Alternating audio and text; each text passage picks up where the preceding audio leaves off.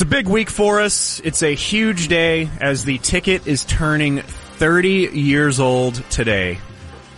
That would have been January 24th, 1994 was the first day on air for the tickets. Big week here. The 30th birthday party is Friday night at the House of Blues. We're going to have a lot of fun. And a lot of time is going to be spent today talking either, uh, you know, birthday stuff, whatever angle the each show wants to take. And I love hearing origin stories from each show. And with the Musers, with the invasion, with us, the hardline, it's all different. And I, I loved hearing George this morning talk about getting going and this thing lasting for 30 years and hearing George get emotional about it. And I, I listen to moments like that and, you know, now that we have our own show, the past six months has been, uh, it's been a little bit of a whirlwind, Yeah. especially when it started. So Safe to say. it's January now. I feel like I still haven't really had time to slow down and think about where we are. Even though we had a month off in December. Yeah. there was maybe a little bit of that and it's healthy to, to look back at times because I started out a P1. I'm still a P1. I know you're the same way. Everybody on our crew, you got into this station because you liked listening to it at first. And and we're all roughly the same age. I'm a little Yeah. older than y'all, but I remember I was 11 years old when we came on the air and my dad was excited because he would listen to Galloway, he'd listen to Norm, but there wasn't an all sports station in Dallas until the ticket came around. And I remember listening that first day to Skip on the way to school and it was, it was, I'm like, hey, cool, this Yeah. is great. And my dad was into it for a little while, but I think I stuck with it a little bit more than he did because I always remember my dad, especially when talking about the early musers, he said they're obsessed with farts. they are. they always come back to fart talk, which that, I, for whatever reason that turned him off, but I loved it. I thought it was hilarious. That's, that's what we try to do every day. Bring it back Yeah. to toilet humor. pretty but much.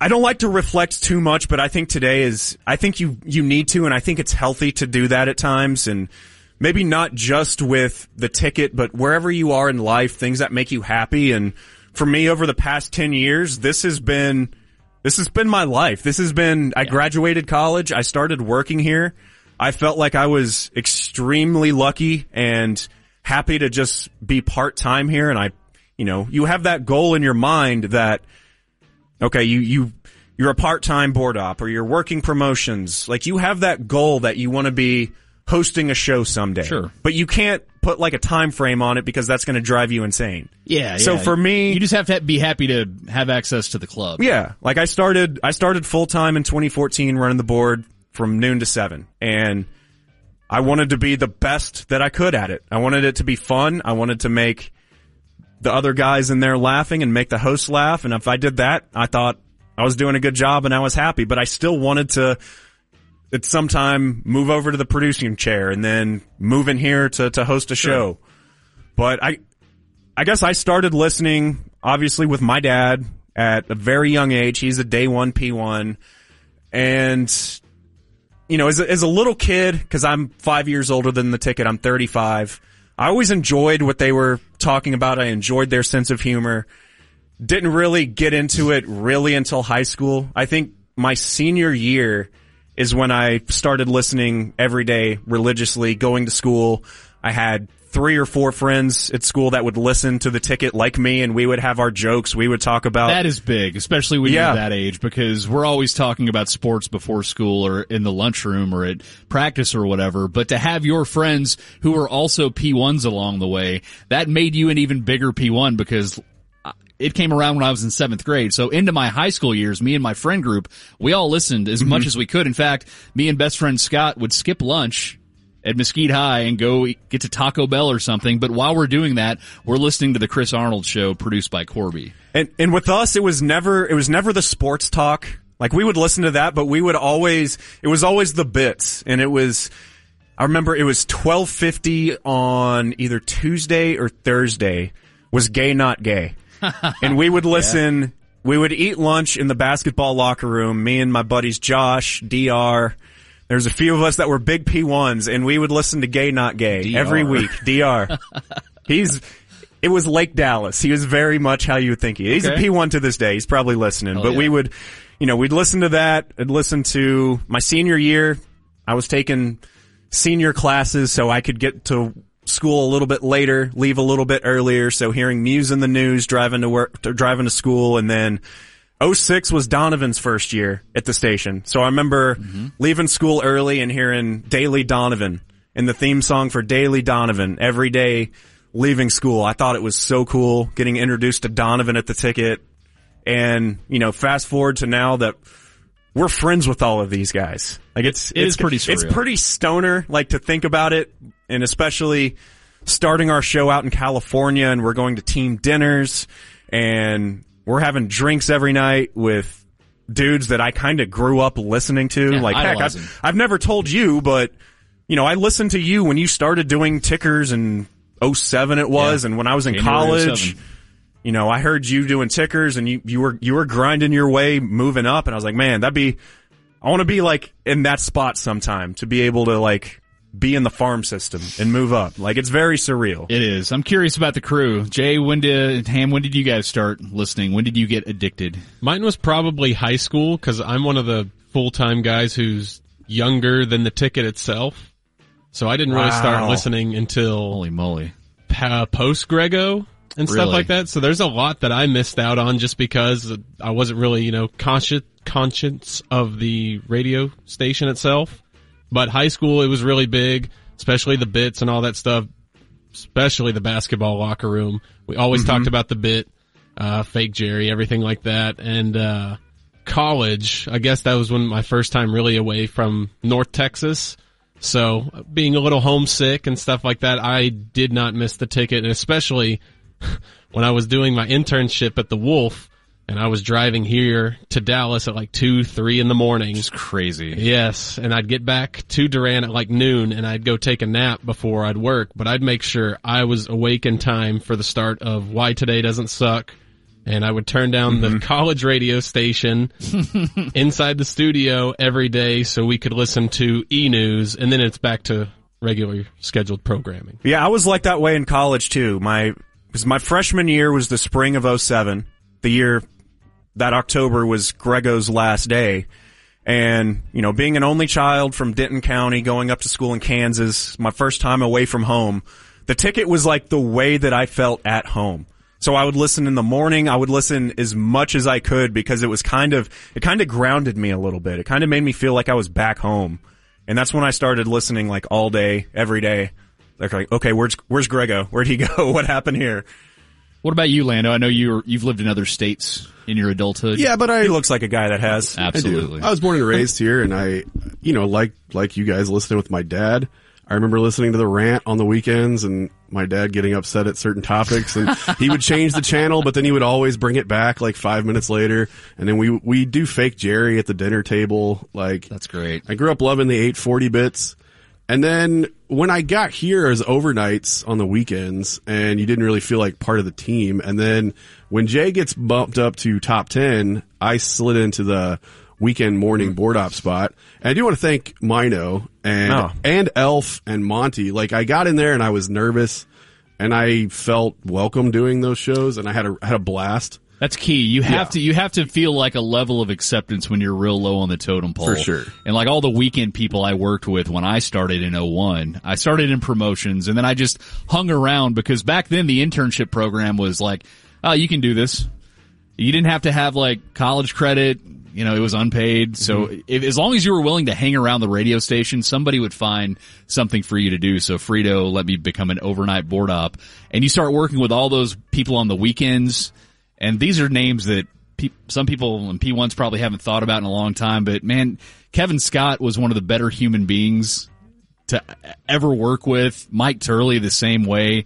And those early years of just being up here when I could, I remember lingering during the nighttime show, of the hot spot, and I was technically Doug Anderson and Big Dick Hunter's intern and they had a Sunday show. So I was up here a lot of nights and a lot of weekends and I've had sort of a Forrest Gump type experience here at the ticket because there's been times where I wasn't working, but I've seen historic things, including the incredible prank that the hardline pulled on David Robinson. Then he was the nighttime host of the hotspot. He had his buddy, his sort of intern, Johnny Showtime Barnes, and they decided to, you know, get with Johnny and go in on a Yeah. prank and say, Hey, we want you to tell David that we're stealing you from him and his show and we want you to be part of the hardline.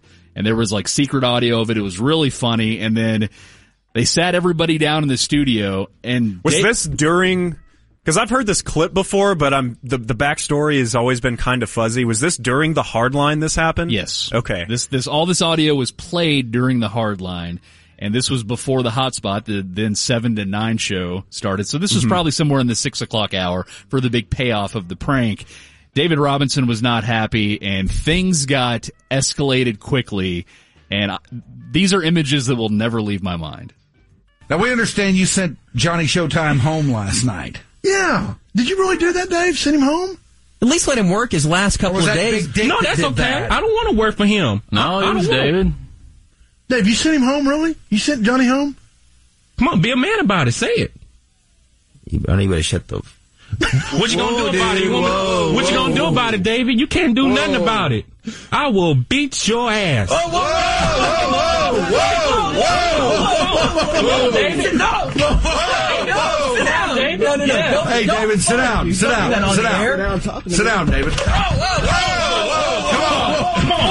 No, come on, David. Come on, come on, David. No, no, no, no, no, let's, let's do this. Sit down. Sit down. Sit down. Hey, yeah, yeah. Sit down. Down. Sit down. Dude, you got me in the middle of it. All of you down. Sit down. David, David, sit down, David. Sit down. Sit down, John. God Not even almighty. Be cool. Sit down. Come on. Well, you sit down too, Johnny. Sit down. Chill up, man. Those are two dudes that were legit pissed at one another, and I fir- when I first heard it, I thought I'm it was just kind of a years bit, or they were playing around. But No, that no, no, no, no, no. So I wish there were was video to this because it's you can hear everything bustling around. It sounds like they're shoving. You hear microphones going back Dude, and forth, and w- Corby's in the middle of I it. I was stunned that we didn't just like panic and go to break because I really thought there was going to be an. was a- there any punches thrown? It got pretty close. I, people were shoving. I mean, there were Big Dick was in there along with uh, Danny and Corbin. Big Dick Had to- Hunter, the personality. yes, had to had to pull those two dudes away from one another. Like, oh God, what is that doing here? Yeah, clar- Whoa. clarify. The, Everything's uh, flying. Host of the P1 Yes. Wild Ass Circus, then the producer of the Hotspot, uh, back in the day. Gosh, but what- that's the thing about early days when I was here. I was just up here all the time on the weekend or at night, and then I eventually, like you, Lando, became uh, off overnight board op. Then I started doing board opping during live shows, and I was the one that pressed the tease button for this golden ticket moment. I'm Layla. A missing Baylor player interns interest in federal interest. That's how that's a good ticker. God, see, I didn't know you were running the board for Oh, yeah, that. absolutely. So And- you've been a part of two of the five weirdest moments in ticket history. Absolutely. And I was the intern of Doug Anderson, who used to host the Ender with the TV voice of the Mavericks, Mark Followell. And I wasn't there for this, but I was trying to find something from Doogie back in the day. And to me, this is one of the most classic moments we've had in our 30 years where Corby decided to get behind the board during the show as they were having an interview with a wrestling mm. professional on the phone. So Bischoff's out, and that's because they've basically been like sagging in the ratings for a year now. They have been. I would. I would assume that's why. Yeah, I, I- I think basically you're right, and I think I think uh, where it came from was from was from the Love It or Leave It meeting that he had about a month ago in Las Vegas. Um, A mean, greedy, cruel, grasping, evil, manipulative old man. uh, well, I, if, you, if you call 42 years old old, then that's what he is. That was Corby. I'm sorry. That's fine. Yeah, Um, the, our, our studio's doing their own show. Very in there. bitter. yeah. they're playing drops just a, a he, plenty. um, you know, he had that Love It or Leave It meeting, and basically. Uh, a lot of people, a lot of people didn't love it, and He's fighting WCW through. obviously did not want a guy, a lot of guys taking off, and they needed to get control of their locker room. And they felt like this was the best way uh, to get control of their locker room. what is that? That was another insane drop. I don't know what's going on. Oh, Go follow. ahead. They had a love it or leave it meeting, and they felt like they need to get control of their locker room. And so basically, This they, show uh, sucks. I mean, it absolutely sucks. Come on!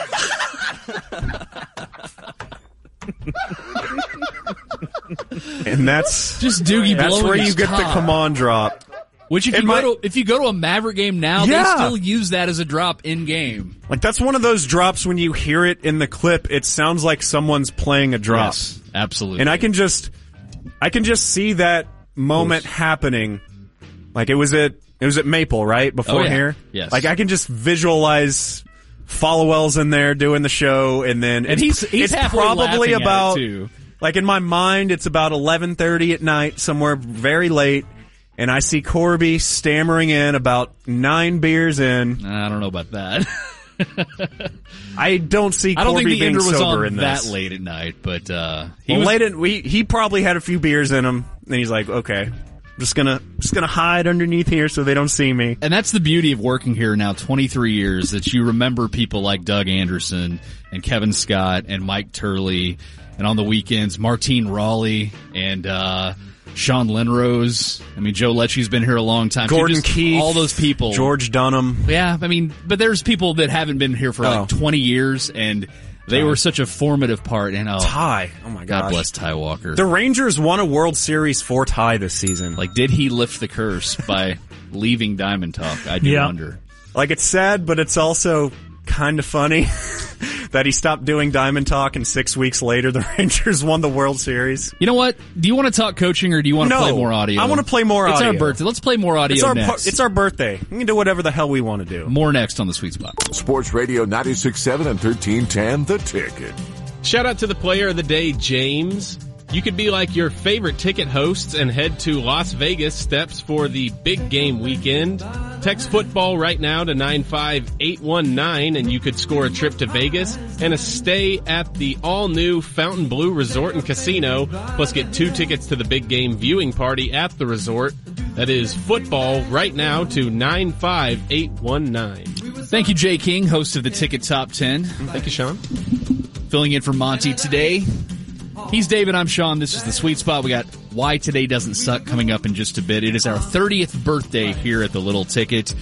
And celebrating by reminiscing, played some audio last segment. We'll do a little bit more of that here. But before that, I do want to point you towards uh, the Dallas Morning News because the great Michael Hogue put out an awesome piece with uh, a lot of his own drawings of all of us, which is really, really cool. And, uh, and we look good. you look better than I do, but I I'm, look pretty good. I'm glad you look good. Got I mean, that chiseled jaw Yeah. going Yeah. on. They kind of nailed it.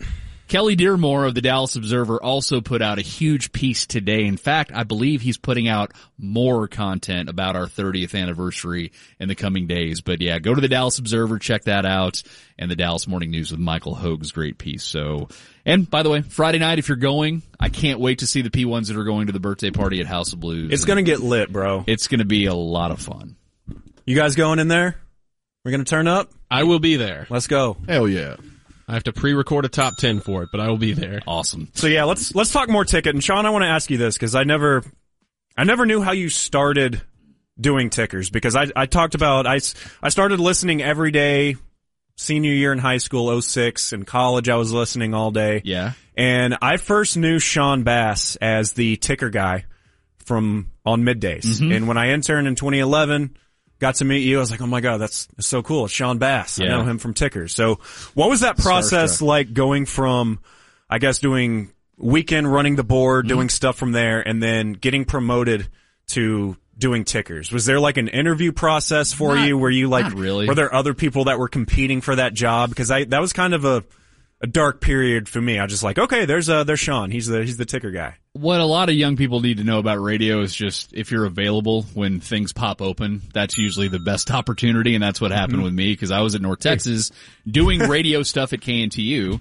doing sports every day, doing updates and whatnot, and we even had our own talk show, The Green Guys, which aired Sunday night with my friend Yep. John Little, who you may know, and my buddy Eric and Drew, and Gotti and Bobby, and just a bunch of dudes that are still lifelong friends, and I was running the board and while I was cutting my teeth in college, Frito needed somebody to do some tickers. I think it was for a Normathon and he needed some overnight tickers. So I was happy to do Yeah. that. And it just sort of, uh, went from there. So I eventually phased off the board and into the newsroom and spent a lot of time. Yeah, a lot of the early mornings. Maybe too many years, but, uh, I'm glad I stuck with it. But no, I mean, it's, like like we were saying, there's so many people that have worked here in the past that I do want to remember on a day like this. I mentioned Turley and Kevin Scott.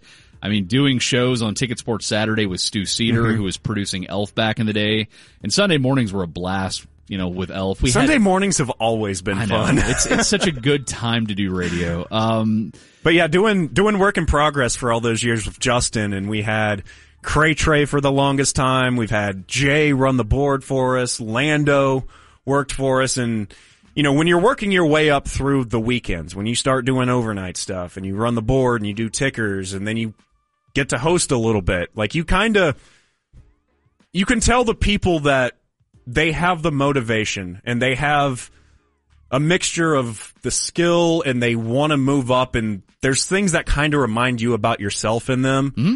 Like I, I- I see that with, with you guys in the other room with Jay and Lando. I was like, okay, these guys are on our show. This is going to be fun. I want good things to happen for those people. Absolutely. It's like, not going to lie. We've had people that work here part time that kind of suck.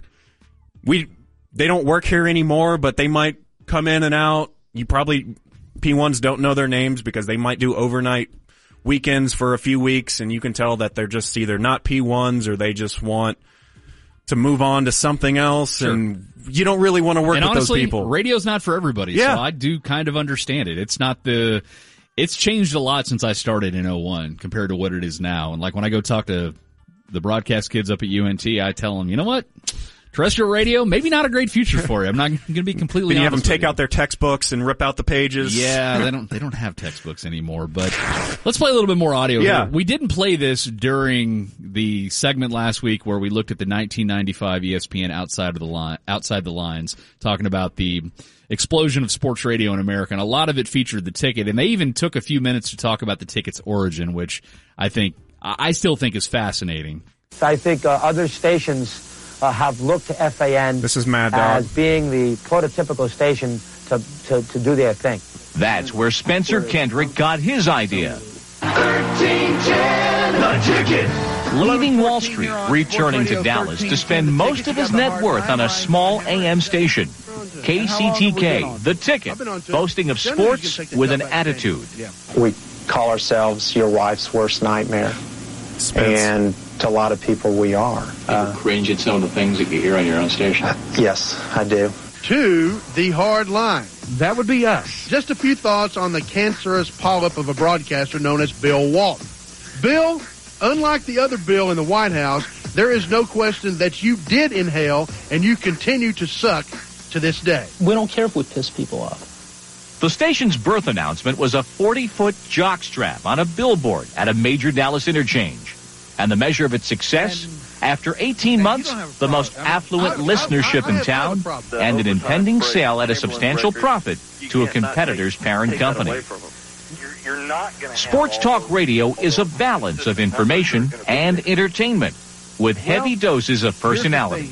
If there's one thing, especially here in Dallas, that the callers and the listeners can sniff out, it's a fraud. Yes. If you're a fraud, they're going to sniff you out. If you're and not only to- that, they're going to expose you. They're gonna sniff you I've- out, brother. I've been quoting that just around the house. all- you were you a fraud, brother.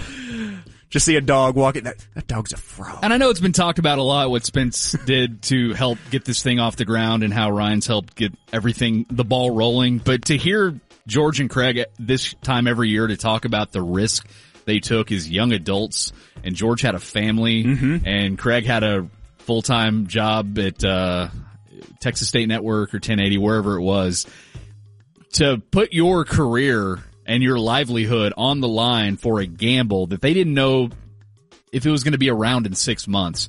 Now, luckily, we work in one of the best sports markets in the country, and it's an easy sell. You have the to have an Cowboys. all sports station, especially in the halcyon days of the Cowboys, and the whole out the the fallout of Jimmy and Jerry. I mean, it was great timing to have one of these in our fair bird. And in late 93, Spence was probably thinking, okay, the Cowboys are going to be in the Super Bowl every damn year. so this thing is going to be, I mean, go to the Super Bowl every year. It's going to be like that for 25, 30 years. So this thing has some staying power. But yeah, I mean, I, I think a lot of younger P1s probably don't know who Spence Kendrick is. He was, he was the owner of this station. It was his idea to have a all sports station in Dallas. There wasn't Cumulus at the time. There was no no big company that owned the ticket. This was his investment that he took a risk on. But it got bought relatively. yeah, yeah, he sold it pretty quick. Which it's a great product. Yeah. And that's the thing about the early days that I remember is I didn't like listening to Skip in the morning, but I really liked listening to George and Craig, and I really liked the hard line pretty early on. And that's why when you hear writers or TV people try to do radio, it doesn't always click. But when you hear radio people doing radio, that's a reason those guys have been around for 30 years.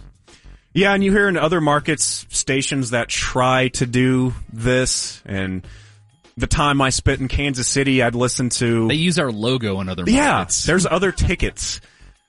Like I've listened to other sports talk stations, and it's just, it's what you, th- it's it's East Coast just reading stats, and there's not a lot of personality. A lot of calls. It. A lot of calls, a lot of caller driven radio, but it, it's seriously unique here.